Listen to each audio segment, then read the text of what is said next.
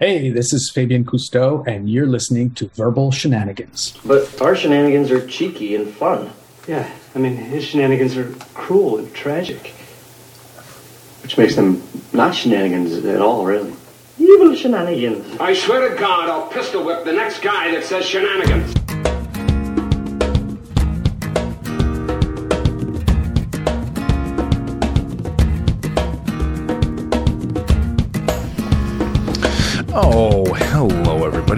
My friends. It's good to be back. It's good to be back. And, uh, and Mike, how are you? I'm doing well. Why do we keep saying it's good to be back when we keep on taking about four weeks off between shows? I don't know. And each each time we get back, I'm like, we're finally back, and we're back on schedule. And something happens, like explosive diarrhea, or trips to Germany, and, and and whatnot. And then things, and then it always seems to be about two weeks, two and a half weeks be, between episodes. Yeah, and what country is your wife in now? Zimbabwe, I'm going to guess? Don't worry about it. Don't worry about where she is. Oh. Maybe uh, maybe I just left her in Germany. Where in the world is Alexander Brandon? But anyway, we we uh we we hope to be we have to we hope to be back here and, and back on regular schedule. We do have some interviews in the can, so uh it seems like life is finally slowing down. No vacations, no uh no uh moving into houses, no hopefully no sickness. Um although I have a funny story about that. Um but it seems like we oh, it seems like we're finally finally back here. Mike, I wanted to start the show today.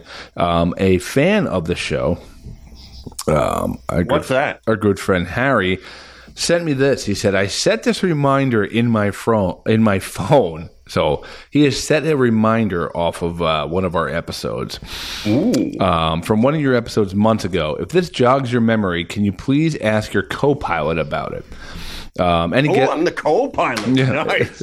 Yeah. yeah, Got a new title and everything. Uh, great. Now you're an aviator. Wonderful. Yeah. Um, uh, uh, we're going to need a new T-shirt there, Groovy Joan. Mm-hmm. Uh, just just set it up, or just get the marker, scrape out like something like Ladle Guy or something like that. Everybody forgot that one. It was not Groovy Joe. It was a di- different fan. Um, I will reveal that in a second. Mike, any clue of what someone would put a reminder in to ask you about Reminder in their phone. That would mean I would have to remember the show, and that's clearly not one of my best uh, attributes. Nope. Uh, what I bring to the show, it's it's basically I just put a new image in my in my brain every week, and it's just like I forget everything.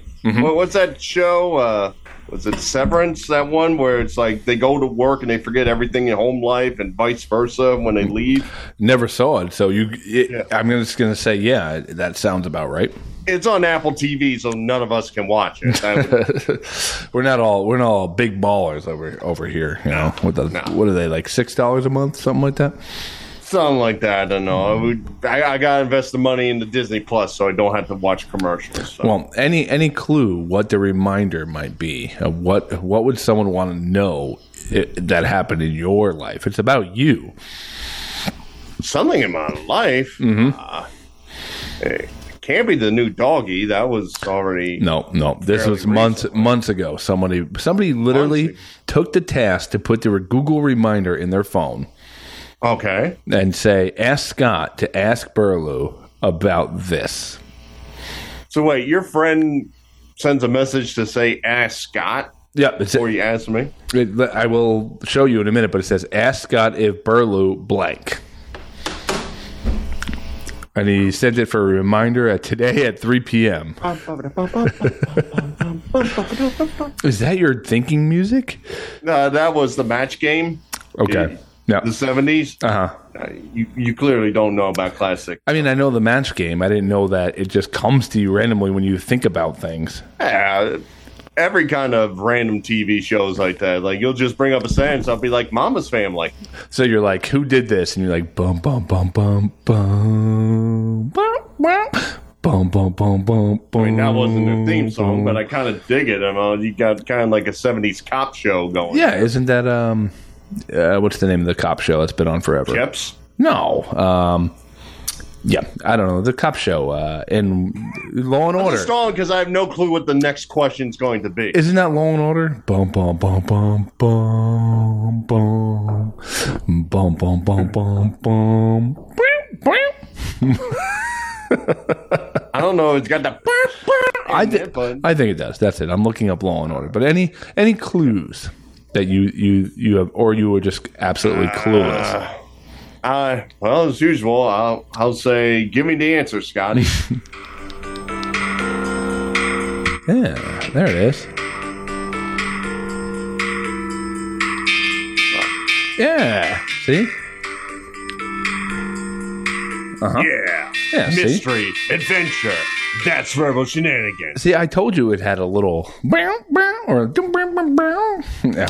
Anyway, so our friend Harry, who listens to the podcast quite often, asked to remind himself to ask Scott if Burlew actually has a Disney bathroom at this point. Uh, the answer is no. What? It is still not a Disney bathroom, and I'm I'm gonna lower my voice because the wife is upstairs. And if I say anything with my usual voice, uh, she'll be screaming downstairs. Did, what did you Disney? Disney? What? Who's who's asking? Who is the guest? Is the guest Disney? What? What? But uh, no. So uh, if I would happen to call your wife right now, she would say status she would say bathroom is not Disney at the moment. No, it's uh, it's been status quo Mm-hmm. uh, since whatever episode. Um, yeah, I know it's been brought up. I mean, I'm sure there have been some Star Wars or things like that, but nothing has an acclimated where I can walk in a room and say beyond the shadow. of doubt." Wait, wait, wait, wait. So you, Disney you one. just say I, am sure there has been some Star Wars. So you just go into can and you like find a lightsaber or Darth Vader. You just brushed over Yeah. that little little tidbit there. I see you've been trained in media relations here, Mike, uh, but it's not working here.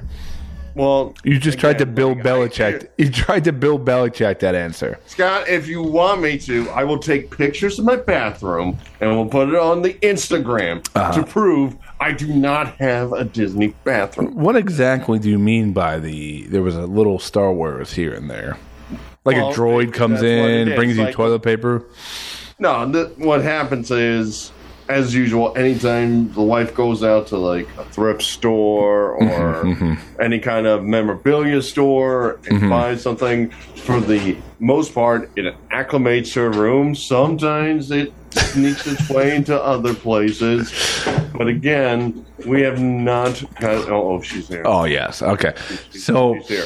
Hi, um, Callie, come here. Yeah, yeah. Come here, honey. My do- she let my dog down here, and we uh, we were talking podcast you're, stuff. you're so, in the uh, clear. You're in the clear. and, and she she's going. She's looking at me, kind of querying. So she she she might be asking questions after the show, but clearly I. I'll be saying that we were just listening to Law and Order SVU. Uh, Just, just that's what we do. That that was the, the title of the episode. That, yeah, we literally played for an hour and a half, and we got 10 million hits. Paid. It's amazing. So, so you're saying she went to a thrift store here and there. So you said something show up. So what have you found in the bathroom that you've had to kick out? No, no, there's nothing in the bathroom, but it'll be like she'll buy something, and then like magically in the guest bedroom. Well, that's where it ended up. Or I'll, I'll go into the kitchen and it'll be like, oh, well, there it is, right there. So again, we have not gone full Right. Disney. Now, toiletries. let, since we're on the topic, let's ch- let's check in about a couple things. Um, Okay. uh, a couple years ago, maybe two years ago, you bought some expensive lightsabers from from Disney World. Mm-hmm. Um, what is the usage of them at this point, or they have they become wall decorations? Uh, they're still around. Like the wife loves them when somebody comes over and somebody brings up Star Wars. It's very handy, so she can just sprint to the room to bring them out, Right. show them. We haven't done any. So this th- this isn't like oh we finished breakfast you know what time it is let's have a duel and then then we'll go out okay okay Yeah, she she was like super into it. Like when we first got them, then some things started acting funky. Like she'll turn on the lightsaber and then it would make a noise and the the light Oh. would go oh, out Oh, and stuff like that. for the price that you paid that thing should work forever Well, the thing is, now we brought our lightsabers back on one of our trips. You don't have to. You don't have to call tech support line. They're like, okay. press one. Yeah, those they are terrible. They're the worst. You remember how everybody hated when Indians took over call centers Yeah, back yeah. in the day? They're they're much much worse. Press two. but um, we took him we took them back and like Izzy actually went up to him like hey it's doing this and they were cool they actually like replaced one of the parts on the insides like I was just like there with my thing and the guy kind of looked at it he's like that looks a little off so let me take that and they like replaced the blade on it, No, I'll never get the power converters from the Tasha station. it it's Tashi's Tashi station. Sorry. Okay. It's been a while. it's been a while It's been a while since I watched uh, episode you, four. you've just been rewatching Book of Boba Fett yeah, of course, all day long Okay, so now let's check in on the the droids that you built. You built the droids for a while. How are they holding up? Um, the one I think I got to bring back for them to kind of look Oh, at. no. It won't turn on. The one that's like the BB-8 one, the uh, regular the one that kind of looks like R2D2. That's running fine or whatever. We haven't done like daily droid races or anything like that. See, I, But, I uh, think the only way I would accept a Disney bathroom is like if R2 brought you toilet paper, maybe brought you the newspaper, not that we used them, or your phone, you know. He's like, here's your phone, master. Um, yeah, it'd be awkward as C-3PO, like a full-grown droid walked in the bathroom while you're taking a dump. Or just some dude in a suit that you get from Yeah. Disney for the price you pay. They're like, yeah, yeah, put a dude in a suit. Master Yoda. It's like, get out of the room, C3PO. All right? Just leave, you little wuss. I can say toilet paper in 3,000 languages. Um, all right. I'm, that's not good on Disney's part. Both your, both your big purchases are breaking down. Um, yeah, I mean, like I said, Disney, those people were good enough when they, like, my wife brought it up.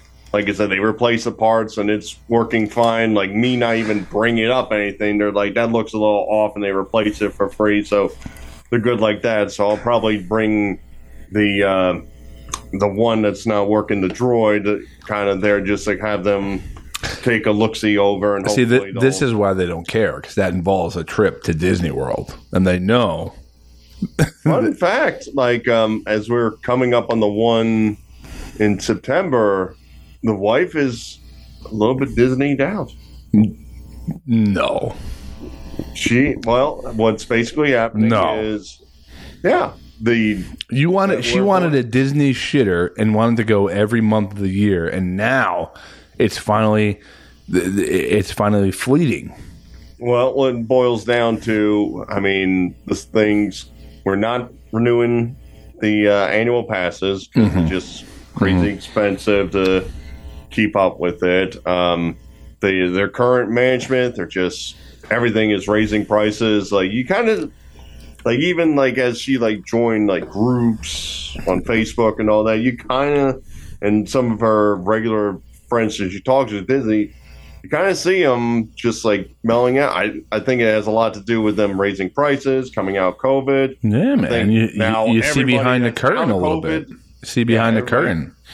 everybody going there out of COVID, where it's like you can't even get on a, a bad ride less thirty minutes. Mm. Even their like their latest technologies, where it's like, oh, this app will help you get a thing. Well, I used to just like schedule this, and then like I can go on this ride at this time. No, no, no. What, what you do is you you buy get the app, and then yeah, if you want to get. uh in front of the line, that's uh, ten dollars. But if you want it for the extra fancy, fancy ride, Yeah. that we can't just do it for ten bucks. So that's seventeen bucks on top of the ten bucks on top of everybody else who wants to go with you. So they've just been compounding the money thing. They kind of gotten away from the whole. We're just.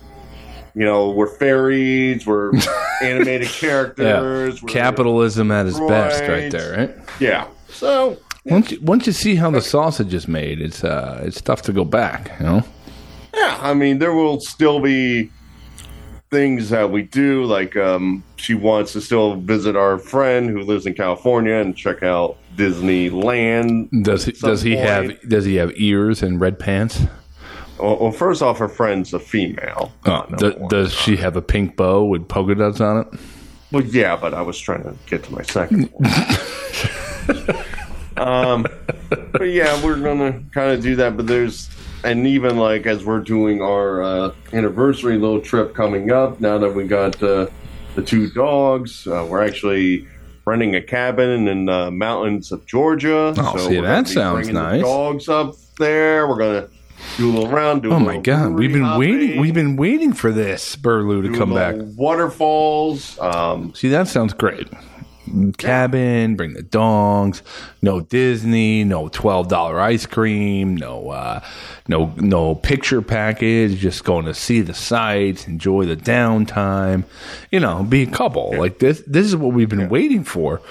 the only picture package package I would have to pay for is if I run a red light. You know, it would just be like, smile, act, act like you're doing something else, do something cool for Let, the cops. let me text Harry. Put reminder in your phone. When do they return to Disney? Uh, but uh, no, Yeah, yeah, Scott, uh, she renewed her love. Um, yeah, we, we, we got the extra extreme. it, it's it's worse than ever. Tinkerbell's Yeah. in your room at all times.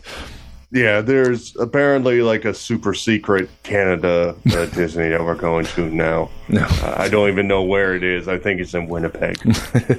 Sorry, sorry. uh, but yeah, uh, yeah. So Harry, there's there's your answer. Thank you for for chiming in on the uh, on the podcast, knowing that you're that you're out there. But uh, no Disney bathroom yet. No Disney bathroom yet. So we'll we'll check in. no, I'm not crapping in uh, Daisy's mouth yet. Nope. wow. Had to make That's it going to be the name of the episode. crapping in Daisy's mouth. Um, but yeah, I am I am back. Um, if you if you hear me, I don't sound like I'm underwater. Um, I don't have a double ear infection. Um, That- That's a nice tie-in for the guest. Ah, by the way. I remember like- that line. I like what you did there. I, I am uh, I'm not traveling. I have no house to sell or to buy.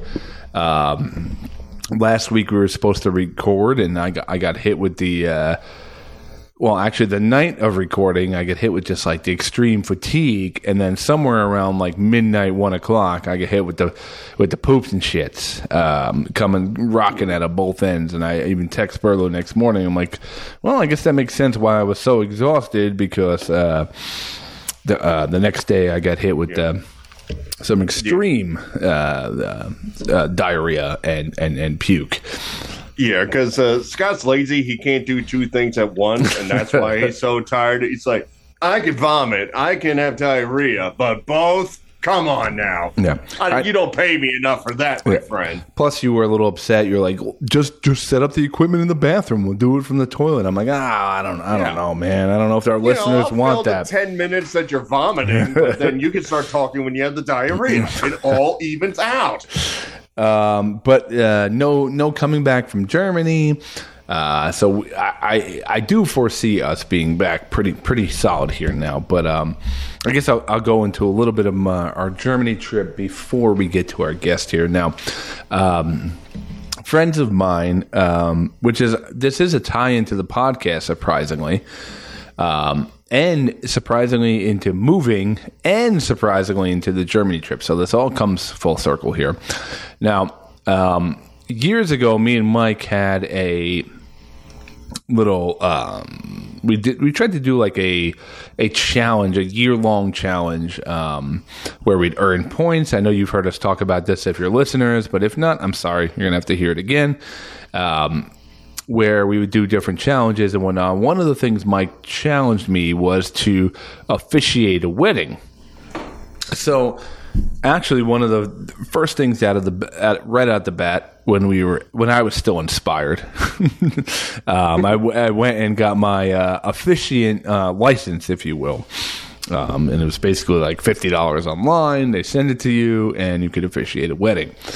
So years go by. That challenge didn't go too well. I still owe Mike in medieval times. Uh, dinner. Hopefully, he'll come up here one of these days. Are there medieval times by you, or is it just uh, the Northeast? Uh, I don't know if Southerners are into medieval times. I have to figure Oh, they're into medieval times. They're into they're into Civil War times, but that's a different kind of restaurant. It's uh, Yeah, it's very awkward. You know, it's in the middle of Atlanta, and a lot of people don't like it. Um, so I get the officiant thing, and years go by, and a friend of mine, um, I just jokingly said to him during a game of Monopoly that, uh, yeah, you're getting married. I could officiate your wedding, and they're like, really? And months go by, and then during a game of Monopoly, they asked me to officiate their wedding, so I officiated their wedding. Now, during that time, we had become really good friends with people in our neighborhood. Uh, the girl is from Germany, and the guy is from Pennsylvania ended up getting engaged.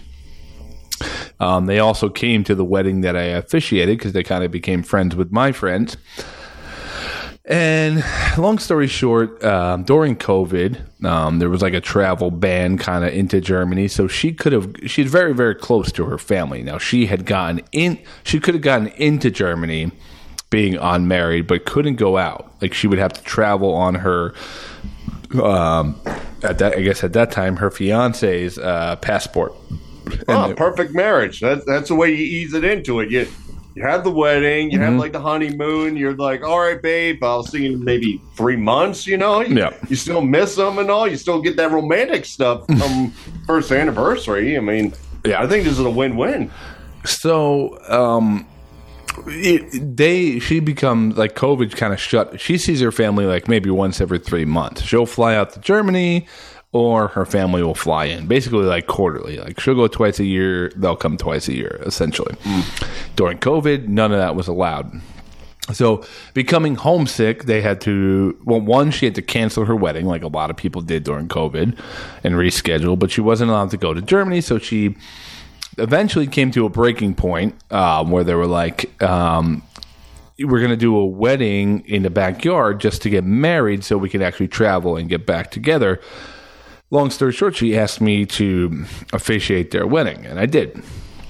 Now, so I officially married them technically, and um, then they had to have a wedding for um, the American side of them. For the husband, he's from Pennsylvania, so a lot of the Americans, a lot of Germans did end up coming. So the American one was about two months ago, and then they were going to have a third wedding in Germany uh, for the German side. So, uh, you know, now what's really ironic about all this is it, you might have heard me talking about this over the last two months or so.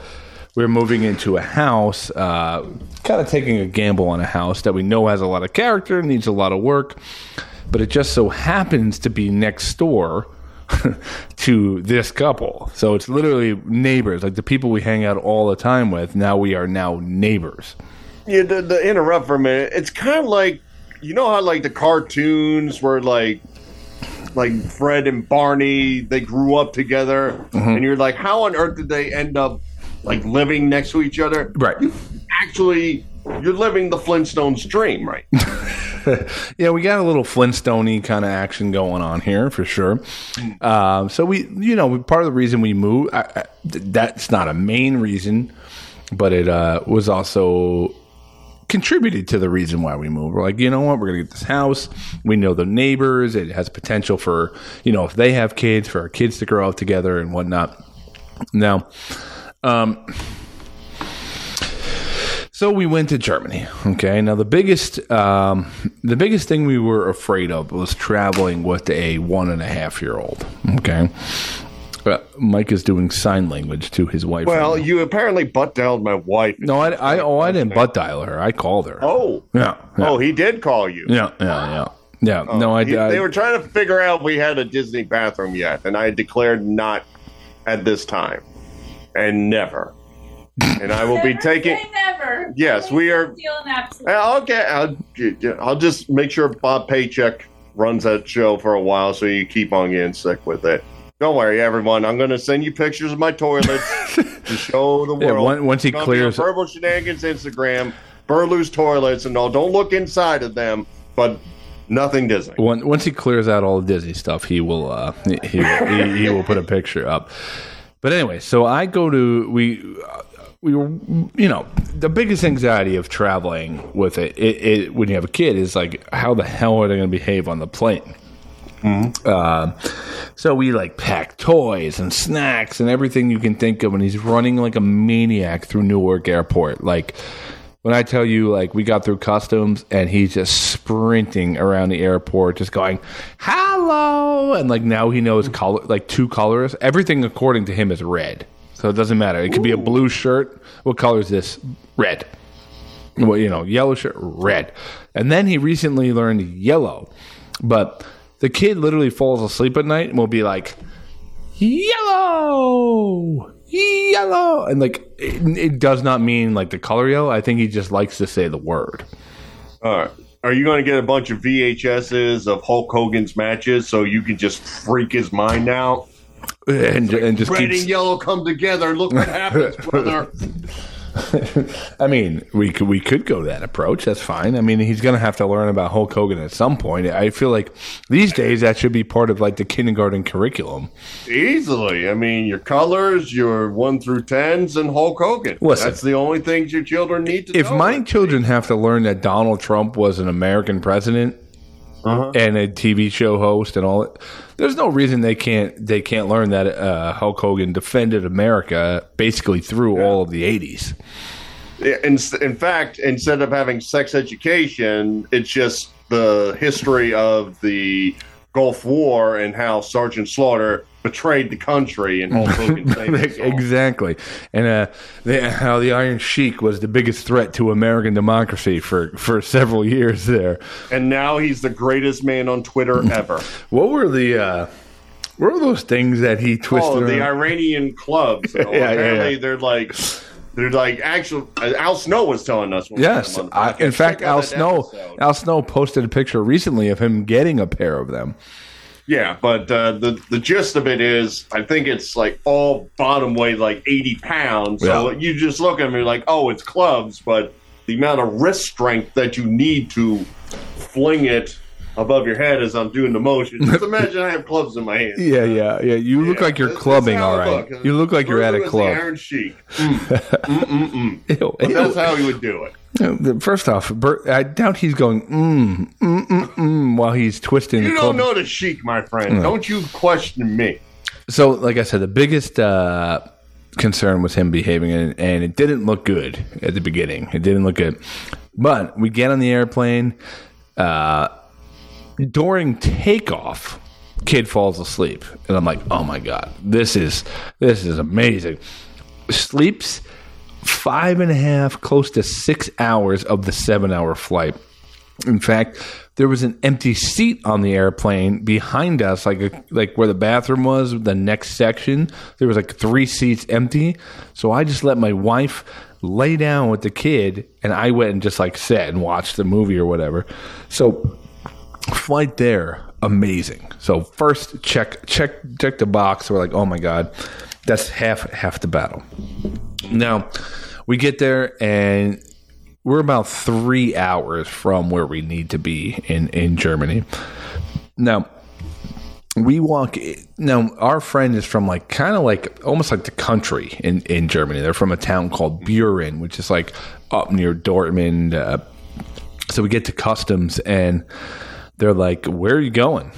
And we're like, "Buren." Like we thought that just like everyone would know where Buren is, you know, like it's like, and we learned quickly that maybe Buren would be like saying like Avenel, New Jersey, you know, like or Denville, New Jersey. Nobody uh, like we should have just said Munich, uh, Berlin, Dusseldorf. I don't know.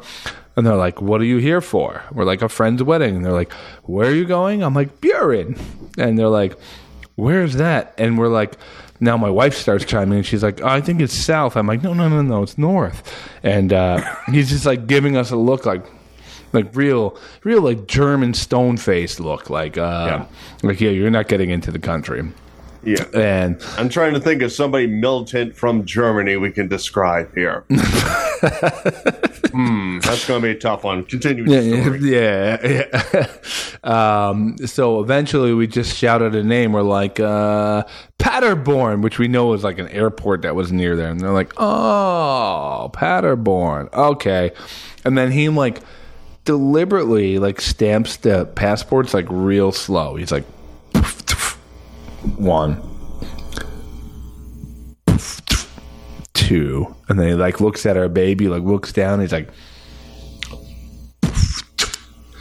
three enjoy germany like it was really like a great and I, I think those people probably like they lose their mind after a while because they talk to so many people they probably have fun with people like especially americans and stuff like that He's probably like, your child don't look like a Buren child. yeah. Yeah, I'm not sure I'm going to let you in. That, that, that kid's not ready for Buren.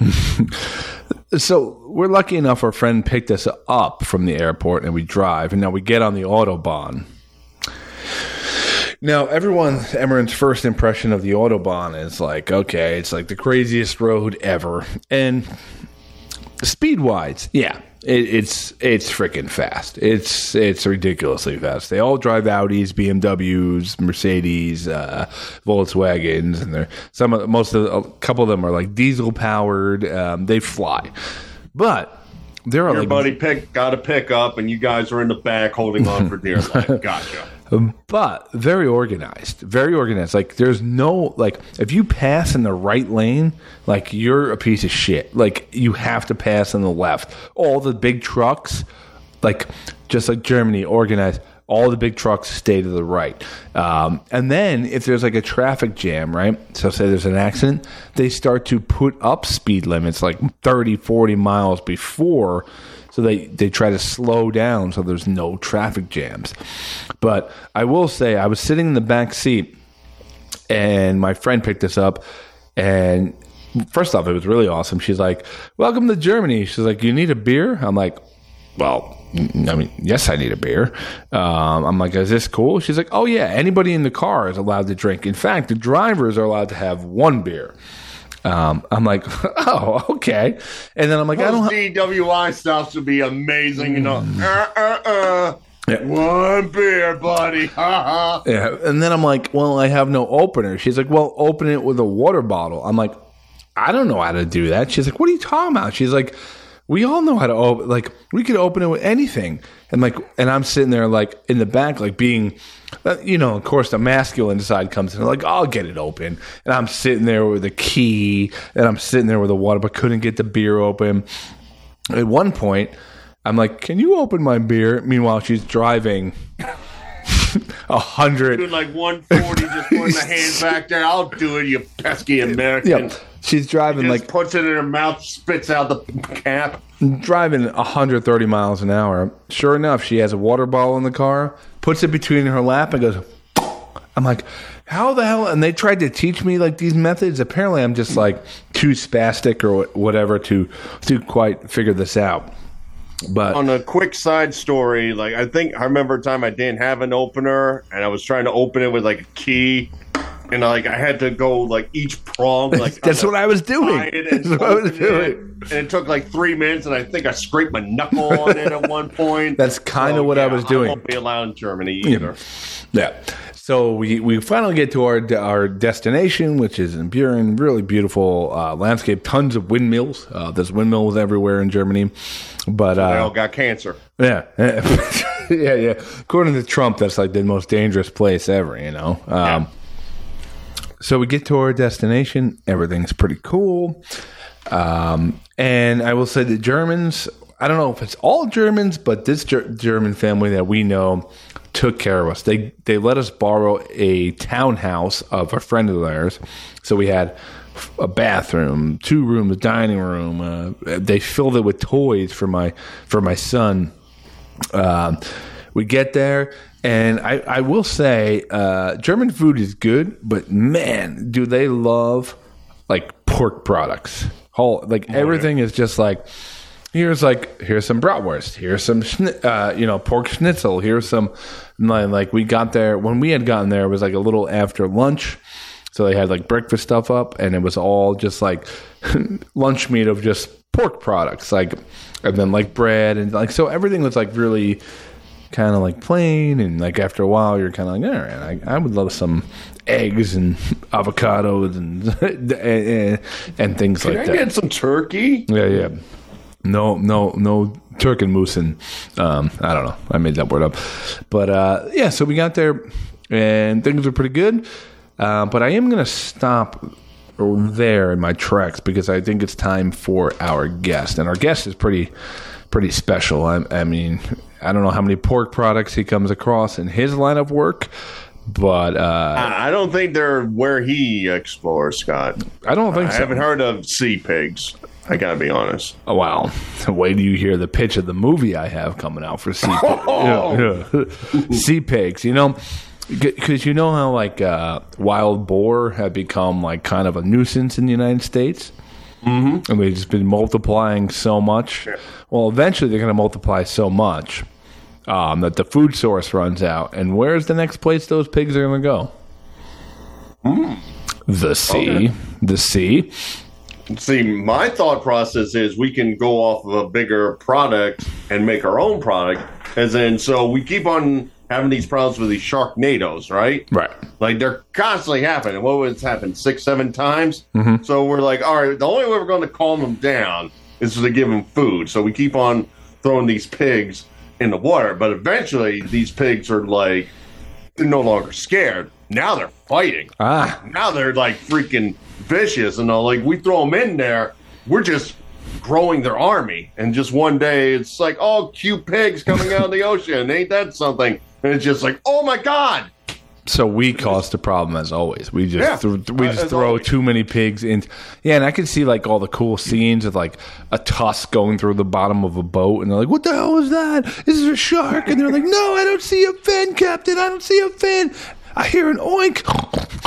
You know, and he's just like tearing the boat down. You know, I his little little like uh, spiral tail just floating above the water. I could see sea pigs being, you know, I mean, if Sharknado Seven can exist, sea pigs could be right behind it. easily, easily. but anyway, What uh, were we doing?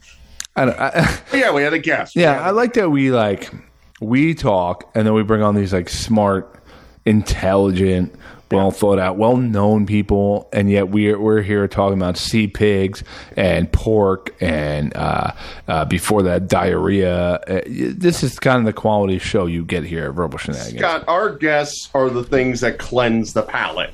Like Right. people get in, they're like, "Oh, I don't know about this thing," and then we get to the interview, and like, "Oh, this is pretty nice. This is educational. Yeah, this what- is kind of funny. I'm kind of enjoying." Like what is that called on a, oh, an Italian what like a menu intermezzo? Like it's like the gelato they give you in between or the Italian ice to cleanse your palate. Yeah, that's what that's what our guests are. yeah. Our guest is gelato, ladies and gentlemen. Gelato. Yeah, yeah. Who we got? Yeah, tonight we are talking with an ocean explorer, a conservationist, a TV personality. He has set world records for living underwater. He's examined hundreds of thousands of sea life, like his father, Jean Michel, oh, Jean Michel, and his grandfather, Jacques Cousteau. That's right, ladies and gentlemen. He has followed in his family's footsteps, and tonight we had the pleasure of interviewing Fabien Cousteau. Here is Fabien Cousteau on the line. Fabien, thank you so much for giving us some time here today. You're in uh, New York City? Uh, yeah, for the next few hours. Oh, okay. I got in about uh, 30 minutes ago, and I'll be gone in five hours. All right. Where are you headed? I'm going to France. I just got in from uh, Nicaragua a couple of days ago. World traveler. Awesome. I, I guess the I was going to start the uh, interview by kind of jokingly saying, with a last name like Cousteau, how can you not go into oceanography and all that fun stuff? But I was I've never heard that before, Michael. That's the first. Yeah, I know. but that's why I was so surprised when I found out you were actually in marketing, like when you were earlier and on. Oh, when I first started, uh, yeah, it wasn't it wasn't really marketing, but uh, I did uh, I did uh, go to college for environmental economics, uh, which makes made sense to a twenty year old's brain. right? uh, Right. so having always spent time in the water and, and on the ocean on expeditions, having seen what, uh, especially back in those days, nonprofits uh, uh, not necessarily being efficient uh, economically. Uh, and and God knows nonprofits with, uh, with with limited funds should be as efficient as possible um, to be able to do the maximum amount of good. Uh, it it stood to reason, at least in, at that time in my life, that hey, I should learn a little bit about economics and and bridging the gap between environmental problems and, and economic uh, language, uh, and uh, that's that's what I did. Uh, and then I went into a whole different world uh, just because I needed to pay my bills. a friend of mine, yeah. Yeah. a friend of mine uh, reached out to me, and we went. Uh, he brought me into a a very strange world that I actually appreciate having taken a glimpse at, uh, which is um, uh, the world of interior design. So I was um, uh, a uh, salesperson, or at least a sales manager of a team, to uh, to go and market uh, high end textiles for some of the world renowned architects and interior designers that you may have heard of at some point. So, so, you weren't the guy who was like, "Oh, there should be a fish tank here and a, a fish tank." here. no, but a friend of mine actually does that, and uh, he does some really awesome fish tanks. so, so when you like start to go in, into college from you know, you know, growing up with, with, so much experience in the ocean and, you know, who your grandfather was, like, is it, is it kind of like a drop off in excitement in life or was it like a welcomed, like, okay, this is a change I need? Cause I feel like adventures and exploring, you go to college, all of a sudden you're in a, you know, in a classroom, in a textbook setting. Was that like a, a, a hard adru- adjustment in your life or did you, were you very appreciative um, of it? So, uh, I, you know, I was I was kind of an ADD kid growing up, and I was probably uh, I think one of you is a as a professor, or maybe two, both of you. Uh, I was probably your worst nightmare because I was always staring out the window, uh, dreaming of the next expedition, the next adventure, and I wasn't really paying attention uh, as I should have been because I had some pretty fabulous teachers growing up um, throughout the, the times that we've moved, whether it was in France or the United States or what have you. They, you know, they for the most part, they were very dedicated to what they were doing and, and the kids and everything else. So it, uh, it's on me. But um, I I never thought uh, I, I never tired of of the excitement of uh, going into the ocean. Right. Now, that said, uh, being an ever curious person, going and doing other things uh, is always fun and interesting and, and, and, educational because I'm also well aware that a lot of people will never get a chance to peek below the blue veneer, will never get a chance to to see what the 99% of the world's living space is all about. And so um, it, it, it, you can't speak on something if you don't if you haven't had some experience. Uh, I, I don't think anyway. Right. Uh, and it's um, it's really important that that if one's going to discuss you know environmental conservation or uh, you know, proactive movements or renewable energy or any of that stuff, that it relates back to the person you're talking to. Uh, and you know, if I were only an ocean explorer my entire life, if I were only a conservationist my entire life, uh, I'd be missing most of the picture. I'd be missing most of the story, uh, most of the needs of the uh, of the person I was speaking with. Uh, most of the challenges uh, the person that I'm speaking with is is having. So you know, we I apply a lot of this uh, approach to to the programs that we run through the uh, Ocean Learning Center, which is it's not about conservation. It's about addressing the very real, tangible needs of that person, that community, so that we can get to the conservation aspect and find a balance between the two. I guess that's where environmental uh, economics comes in handy. Right. Now, your family has been on television for decades now, and I've also You're making me feel old. not all of your family, Almost just all. certain people. yeah, Dad, you're old, but uh, three quarters uh, of a century.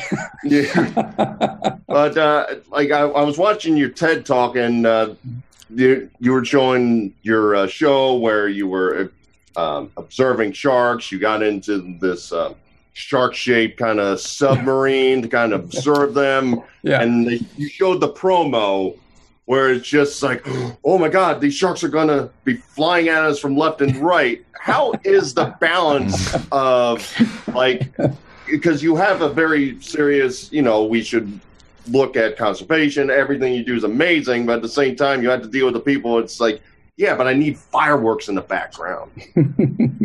well, you know, I, um, I, look at myself as as the target audience, right? Someone who uh, has an attention span issue, someone who uh, who um, is um, easily distracted, et cetera, et cetera.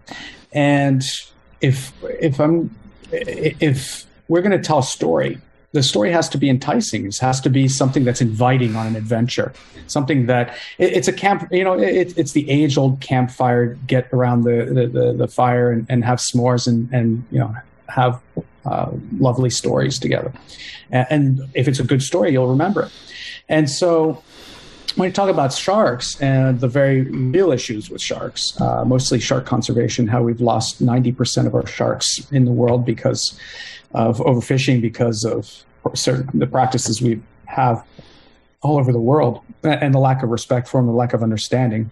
Um, it it's not something that's sexy to a lot of people, but if you can wrap that into a package that's sexy uh, and have them kind of fall in love with the subject matter, not necessarily the animal, but the subject matter, and, and think that uh, it's cool and interesting, and, and at least gets their, pure, their curiosity piqued. Then you can talk about why it's so important. Why is this crazy Cousteau doing what he's doing? Why build a shark-shaped submarine? Right? and, and yeah. for us, the the shark-shaped submarine, which I call Troy affectionately, per the the Greek mythology of the Trojan horse, uh, is to get behind the scene, right? Uh, to to get beyond that, uh, the, the, the bubbling creatures in the cage throwing um, all the uh, chum and and um, everything else at them uh, to get them to do what we want them to do, which is a gaping mouth, you know, biting at stuff, and really learn what's in the mind, what's in the the, the community of great white sharks, and why that's so interesting, why that's so fascinating. And so you, you, you know, you go on an adventure and you, you do it in ways that are different from others. Uh, and hopefully it catches a few people's attention and they start talking about sharks and how cool sharks are. And, and then we realize that we, we have a greater respect for those animals and that they are um, absolutely essential to the ecosystem in the ocean. They're the, they're, they're the equivalent of, of the garbage men and women of cities right? That keep the city clean. Right. Uh, in this case, the underwater cities.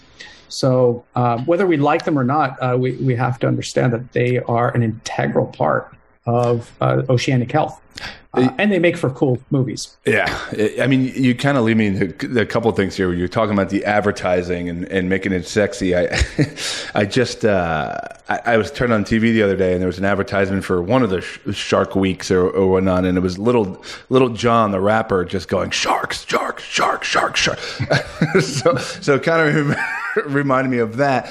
But my question to you is, with I'm seeing both both sides of kind of what you're saying because there's I wanted to know what you thought of like these Shark Week programs and there's Shark Everything for for a week. And I want to know if you think it's working um, as far as um, you know being more aware of you know the the the value of of what sharks do, like you're talking. But then I see in the like here in New Jersey, I turned on the local news the other day, and it was like another shark attack. Should beach beachgoers be be afraid? Like it, it, it seemed like it was back to that old kind of like unaware. Uh, let's sell the uh, let's get the fear factor going again to kind of get people to watch mm-hmm. the program. So it reminded me of two different things. Like, do you find these Shark Weeks valuable, and do you also see that same old school fear the shark, fear uh, kind of thing going on around the world? Yes, on both fronts, uh, and this is an age-old problem. Uh, the I think in today's world, thankfully, because of, of social media and, and, platforms like this, we can reach a much broader audience, right. uh, which is great, uh, and and at least give them um, the stories of the value and everything else. Uh, but we also like to be thrilled. We like to be scared. We like to think that we're not the apex predator and there's something to threaten us on this planet, which there isn't. Uh, for by, by, and large, obviously, as, as a as a general rule, uh, we're we're actually the, the threat to everything else. Uh, but we don't like to hear that.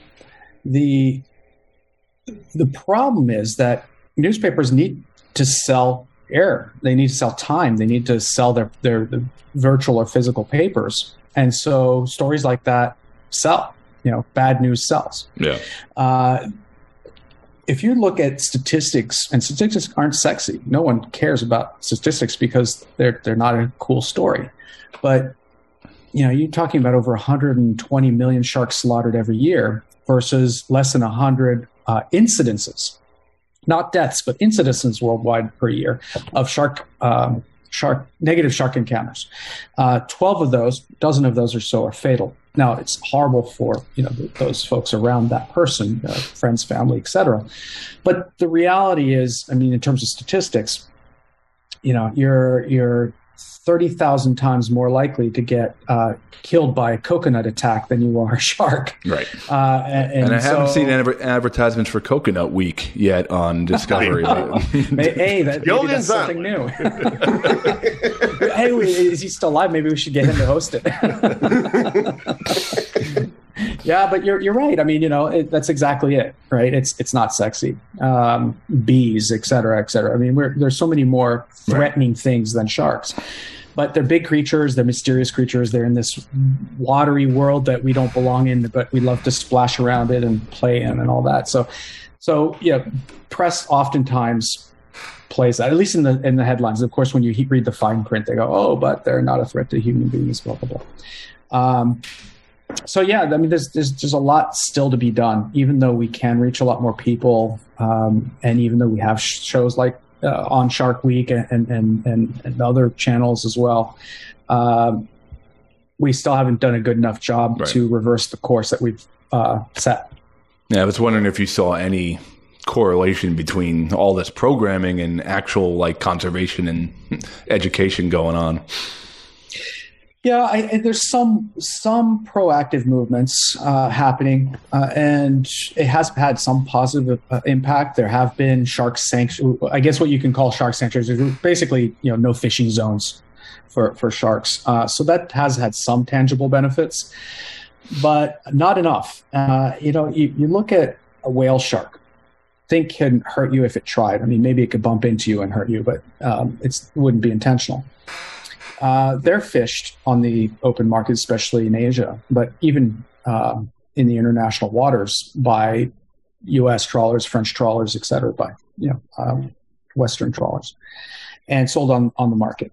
And you know, a fin for a, a, a whale shark is about thirty thousand ish U.S. dollars on the market, but the value of that whale shark in tourism dollars over its lifespan is about um, 1.1 to 1.2 million dollars. Mm. So really, you know, if you want to interpret that story, it's really about the few stealing from the many, right? Because for thirty thousand dollars, they're they're permanently eliminating that animal, killing it, and selling it on the, the black market for an immediate need for their bosses. Uh, or immediate economic benefit for their bosses versus the million dollars for all those smaller businesses that can benefit from it over its lifespan. So uh, th- there's a lot that we still need to think about in this particular process. Mm. recently in the news, like everybody's getting excited about the pictures from the Webb telescope, kind of showing all yeah. the universes out yeah. there. And I know we really haven't explored the oceans as much like everybody just imagines, well, it's water. We got submarines. We've explored it all. it's playing out there. Do, is there something coming up out there you're aware of, or projects that you might be working on where it can kind of add to like the exploration and kind of get people more interested into the oceans? Geez, Michael, that was a that was a softball. That was a layup.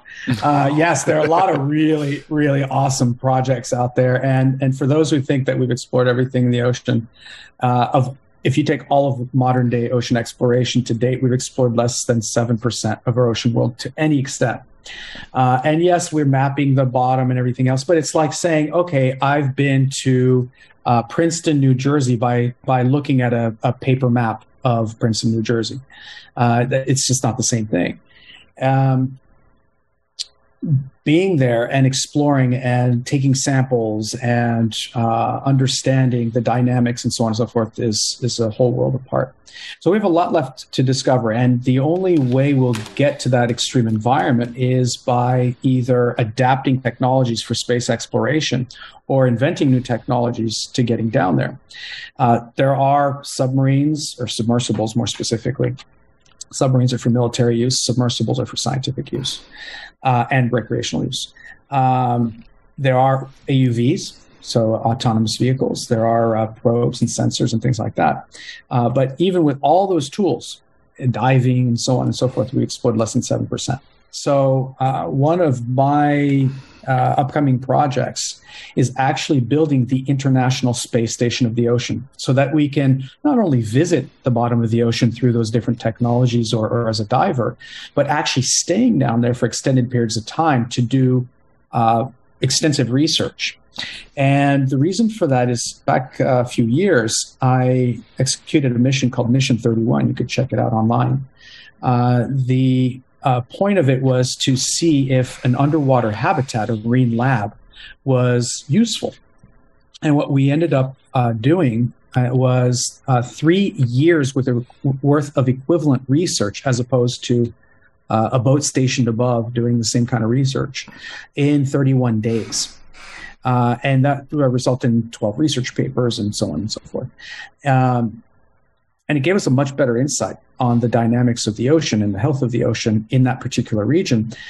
What was also really cool is we were able to reach over 100,000 students live from the bottom of the sea in those 31 days. So nice. we had kids, um, a, a, field study in uh, Antarctica that called in. So they, they were studying uh, glacier melt in Antarctica.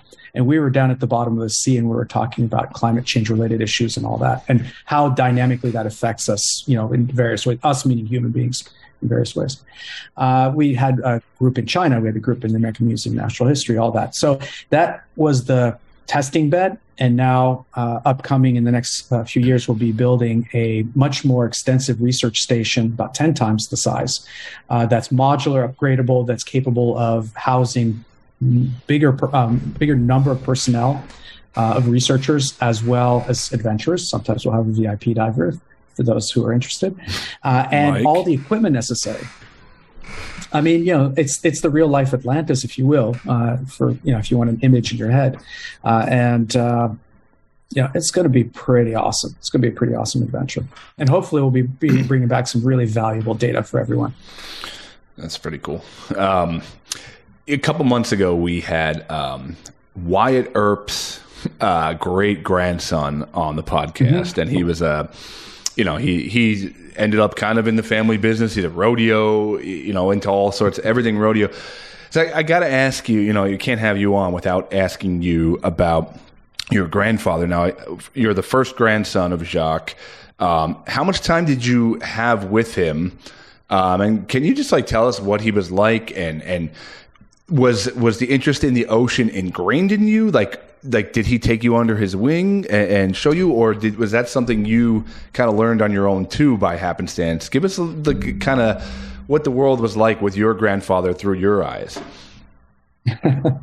well, uh, the the child inside of me doesn't want me to say this, but I'm I'm a bit of an old fart in a sense. Uh, uh, I've I had a chance to spend the first 30 years of oh. my life with my grandfather. Oh, so 30. Wow. Yeah, I've been scuba diving since I was four, on expedition since I was seven, and the best place for us to really get together as a family is on expedition because they were ongoing 24 seven.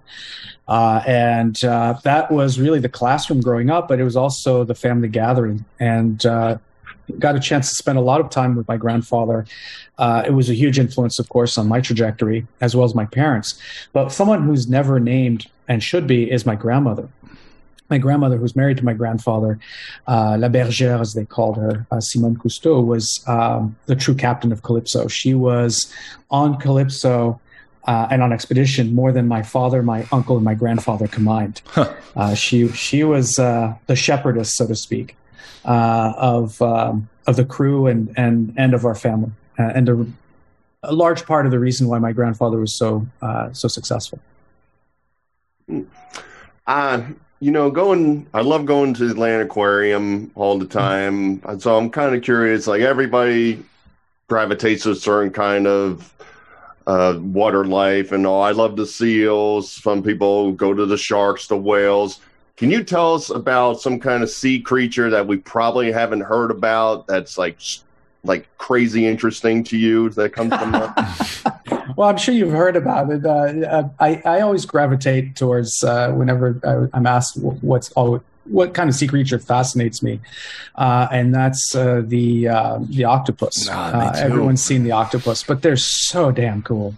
I mean they're so smart when I was a teenager and I was on uh, on Alcyon, uh, I'm sorry, on uh, Calypso, uh, we were in uh, the Mediterranean and we had a common octopus in one tank. Well, I shouldn't say we; I was just a deckhand, but the, the um, researcher was had a common octopus in one tank, uh, some crustaceans in another, some fish in another, and so on. He was doing various experiments and just logging and stuff like that.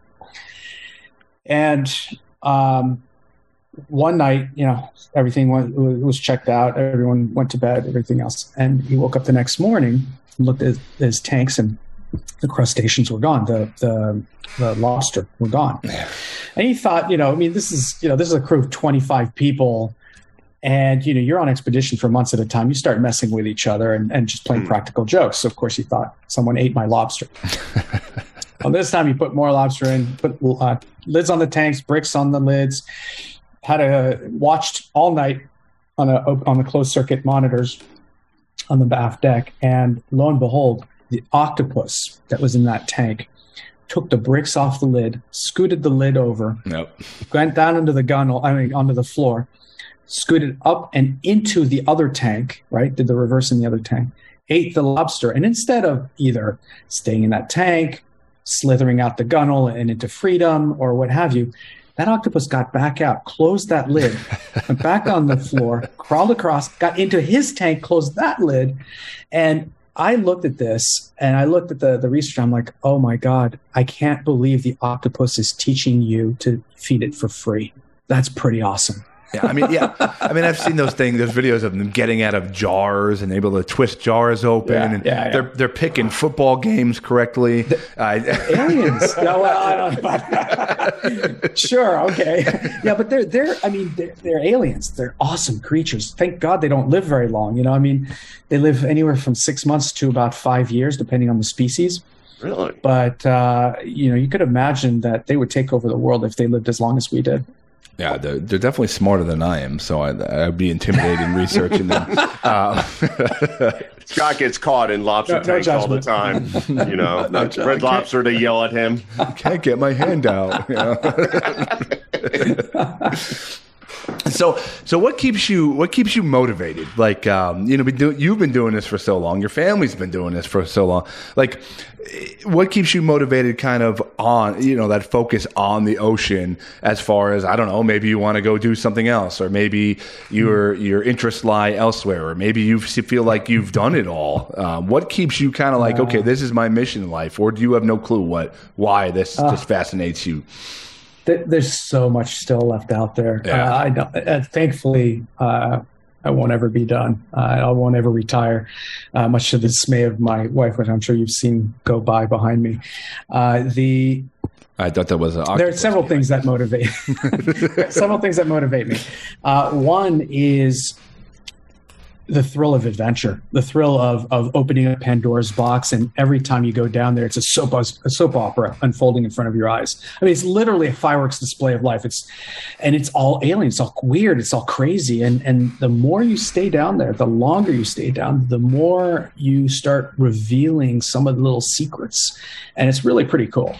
Uh, the second aspect is looking to my child's eyes, right, and saying, I can't leave this place the way I found it, and especially the way we're we're what we're doing to it, because I I want her to be able to uh, take back a planet that's in better state than I found it, and so there's a lot of work to be done there. Uh, it's certainly not on just one individual to do that. I mean, as a global community, we have to pitch in. But there's uh, there's opportunity there. There's a lot of opportunity. You know, whether it's uh, pushing for uh, renewable energies like OTEC, ocean thermal energy conversion, which is an amazing energy source, to uh, and a proven one, uh, to uh, looking at uh, new innovative approaches on uh, what we do as consumers, what how we act every day with regard to our world, or just changing language, just our basic language. Let's stop calling it seafood. Let's start calling it sea life, because just that little underlying subliminal message gives us uh, the understanding there's a tangible value there, right, to to these things. So um, it, there's a lot to be done. There's a lot to be done. A lot of approaches, and and I really uh, am excited to see that today's society is getting more and more engaged and um, more concerned for very good reason, uh, and and wants to do something. So um, yeah, but there's a lot of work to be done, but I'm I'm hopeful. That's awesome. Uh, since we're coming up on time, Fabien, I want to thank you for your time. Thank you, your whole family, for educating us and entertaining us for Right. so many years. You're all done amazing work, and we all appreciate it. If uh, people want to find about your future projects or what's going on, where can they uh, find you and help out? Well, there's all the social media channels, of course. Um, you know, it's F Cousteau, so my first initial and my last name. Uh, or there's uh, Proteus Ocean Group, uh, or you can just Google Proteus, which is uh, one of the big projects, the one I mentioned, uh, the the International Space Station. And then there's the Ocean Learning Center. Uh, if you want to pitch in, or uh, of course, we're always grateful for donations or, or volunteers or what have you.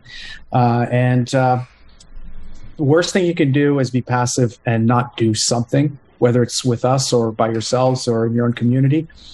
Get out there, do something. It's actually not. It's it's not uh, just a, a a duty and responsibility. It's a lot of fun. Most of the time, it's very rewarding emotionally, and um, and also you you, you feel like um, like you've done something, and you want. Most people want to do it again. So Yeah. if you do it right, you do it again. Fabien, thank you, thank you for the time. I hope the next time we have you on, we're podcasting from the underwater uh, space station. We'll we'll we'll podcast back and forth with you under the ocean. Um, last question before you go, um, because you've been surrounded by the ocean your entire life and your family life, do people like assume you would be like a sick wakeboarder and like amazing? like, do they just think you'd be like a natural? Or, and are you a natural at any of those things?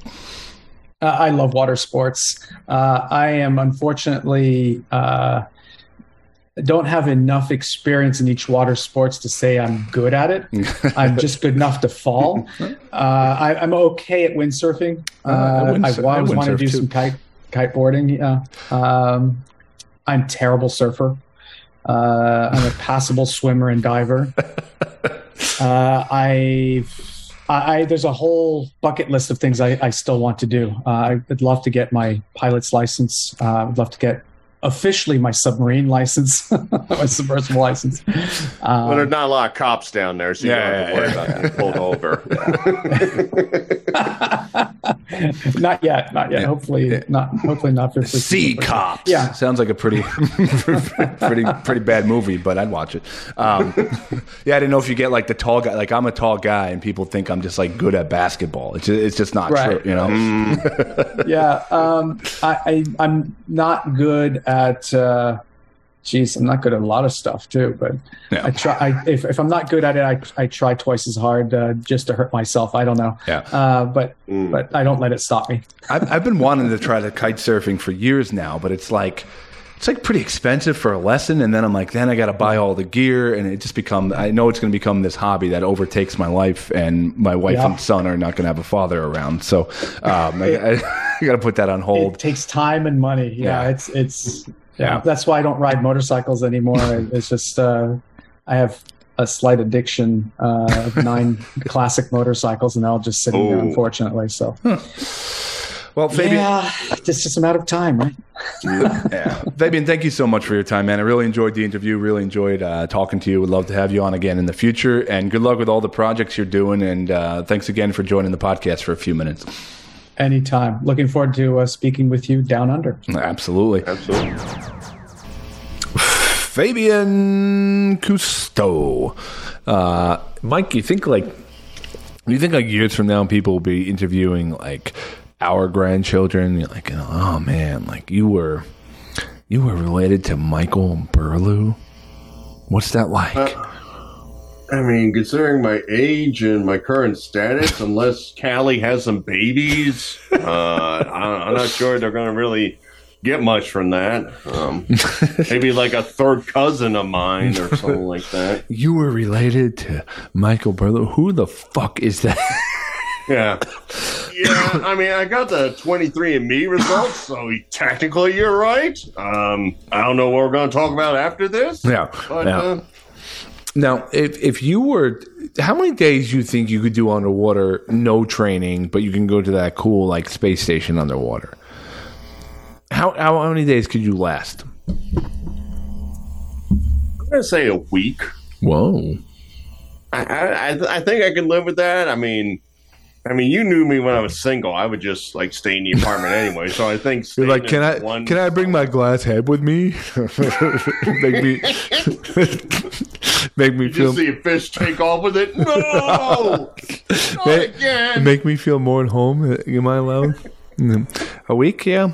I, I don't think I would last very long. I the deep sea, deep sea's tough for me, man. I don't know. Like the older I'm getting, and the more like, uh, like I remember going on like a deep sea fishing trip at night, and that freaked me out a little bit, man. I was kind of like this, th- this damn ocean thing is huge and scary and, and lonely and dark and wet, and there's big sea creatures all over the place. I don't know Yeah. how much I would enjoy it.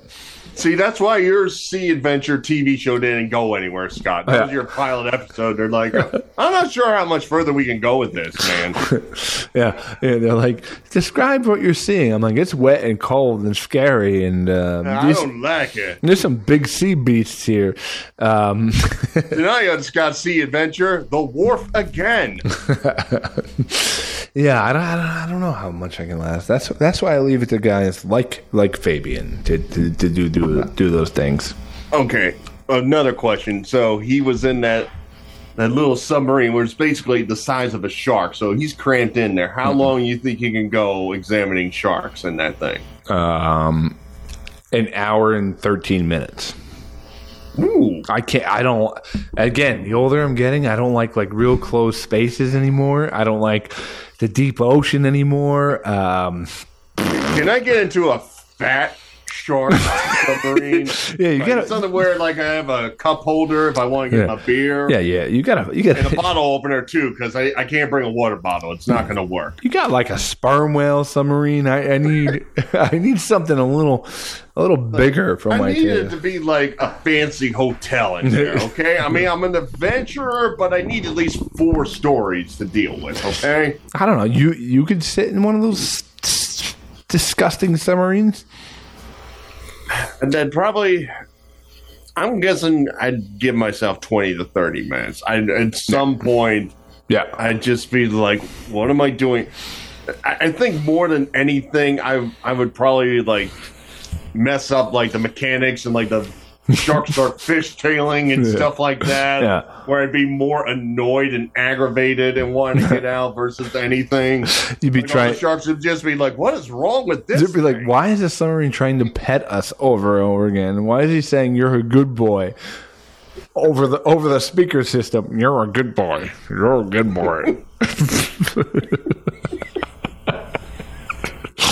uh, yeah, no, I remember going on like school field trips to like the Intrepid, like the uh, the big uh, cruise carrier that was in New York City.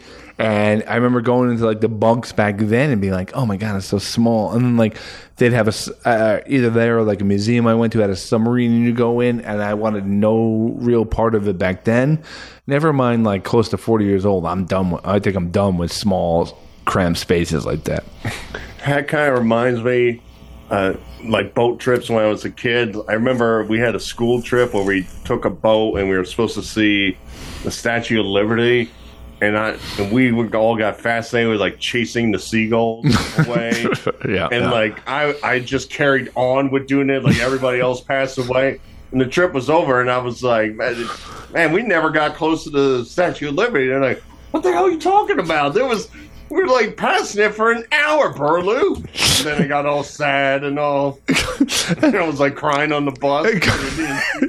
wait, wait, wait. You were crying on the bus because you missed the Yeah. Statue of Liberty because you were Yeah, too. because I came to realization I was so infatuated with chasing the birds that I didn't pay attention. I actually looked out the window. uh, okay. and then I felt bad, like, because I was the only one on the trip that didn't see the Statue of Liberty on the trip to see the Statue of Liberty. So you missed like the 300 foot green woman that holds a torch because Uh-huh. you were being like, "Come here, buddy, come here," and like, uh, like. No, I, I wasn't come here, buddy. It was just fun. It's like, oh, there's more birds, but yeah, just running, running after them so they fly out the boat. But um, yeah, I never paid attention to put my head up and uh, see the Statue of Liberty.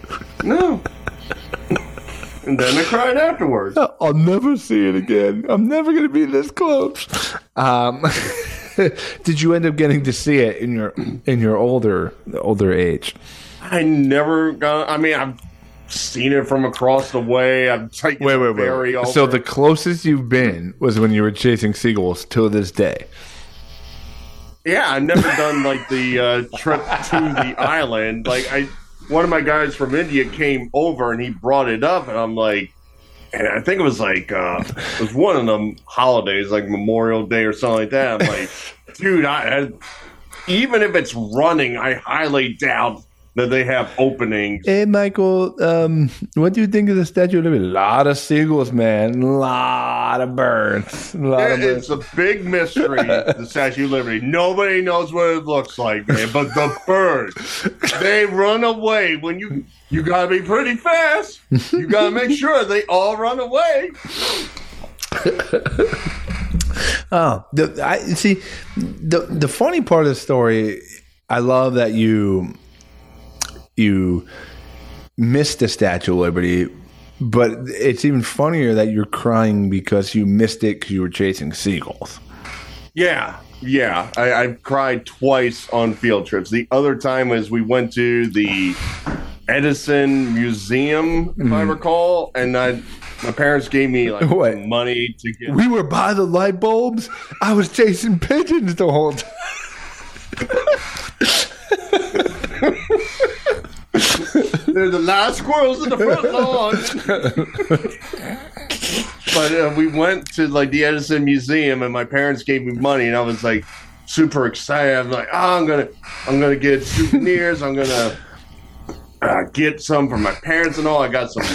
I got like four or five different things. I was super pumped, and Oh, I can't wait for those days where I'm giving my son like twenty bucks to go buy me a fucking pen from the uh, oh yeah, uh, uh, from some place that I already paid for him to go.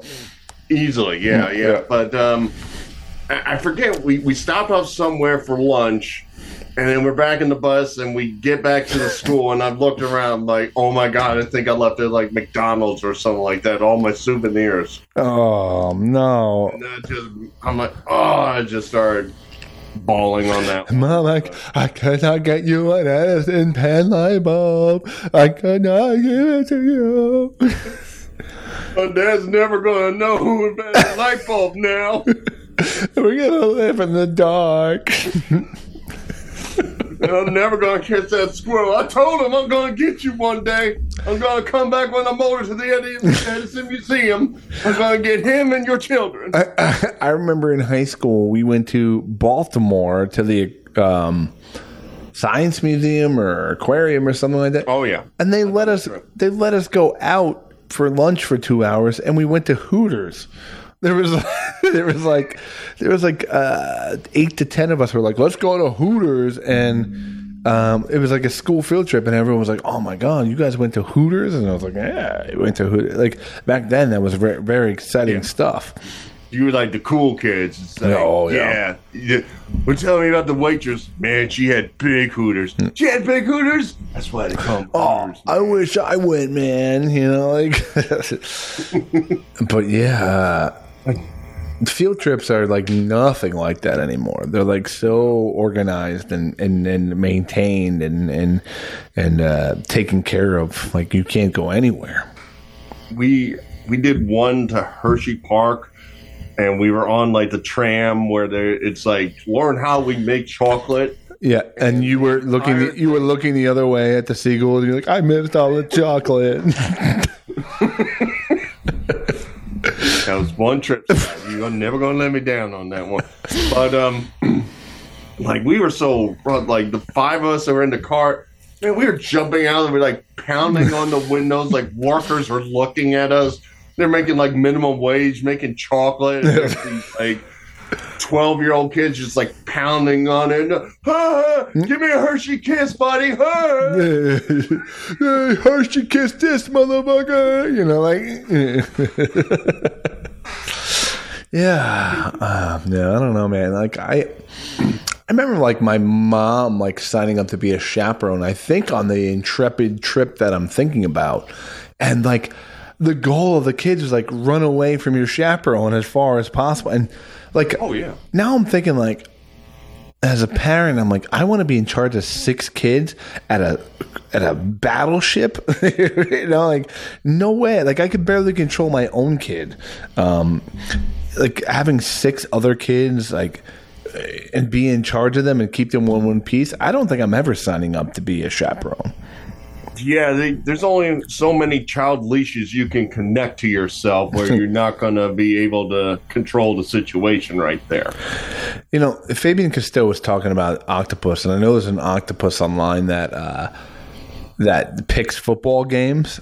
Mm-hmm. What if we? Uh, do you do you think you're smarter than an occup- octopus? Uh, Just in sports relations or in general? It's- Uh, let's just stick to I one can't topic. believe I failed that quiz to that octopus.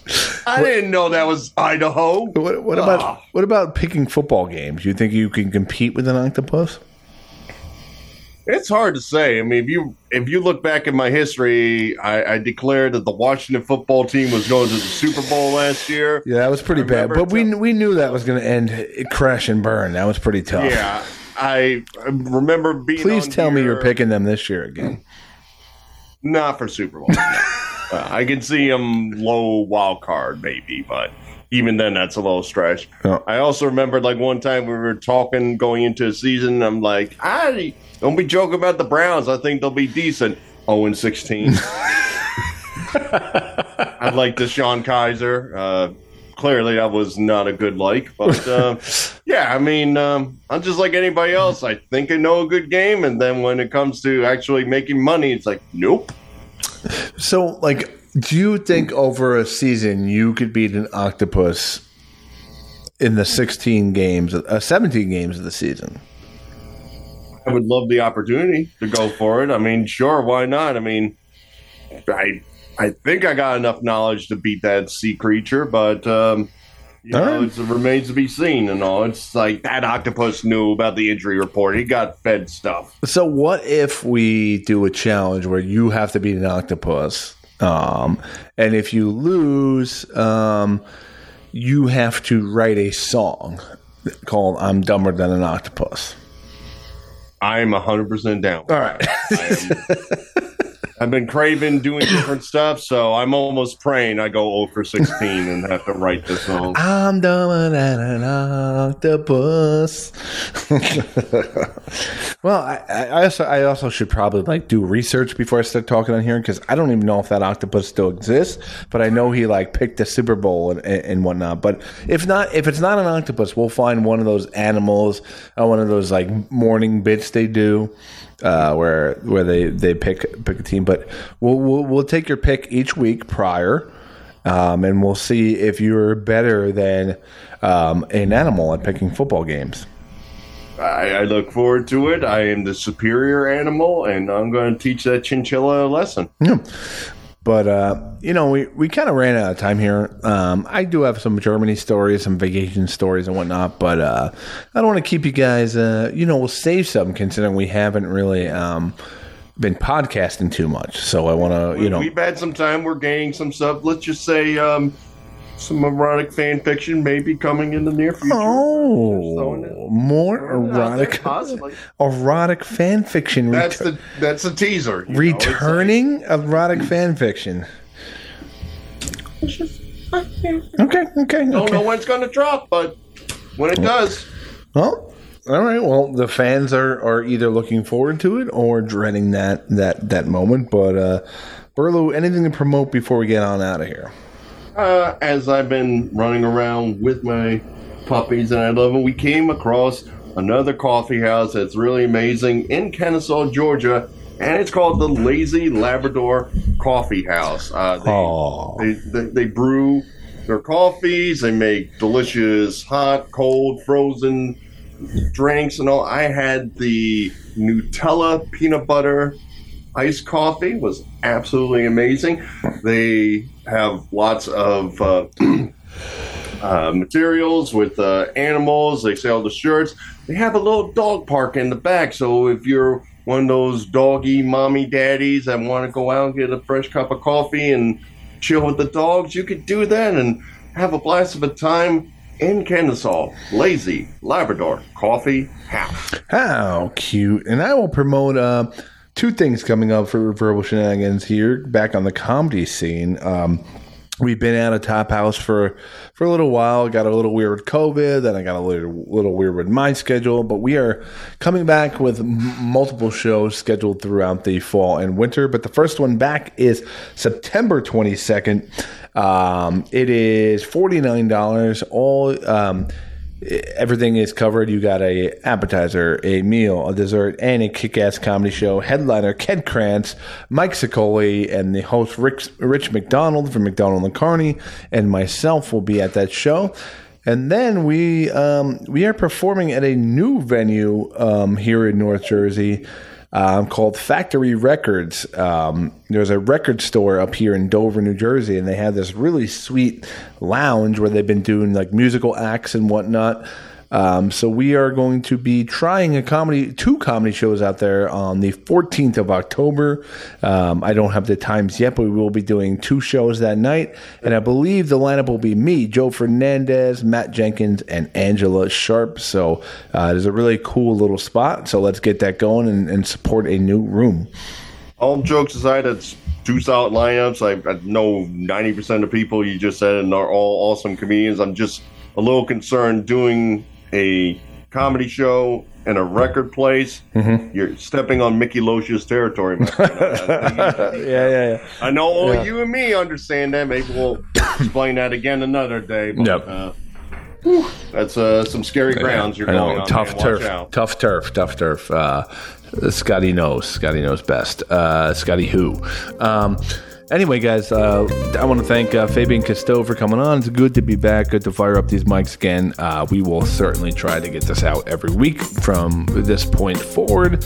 Um, and if it's two weeks, then um, you know uh, either I had the shits or I went away somewhere else. But uh, other than that, guys, life is funny. Laugh at it. Keep the wind at your back. Bye bye. Everybody remember, chase your dreams, not seagulls, because then you won't see your dreams.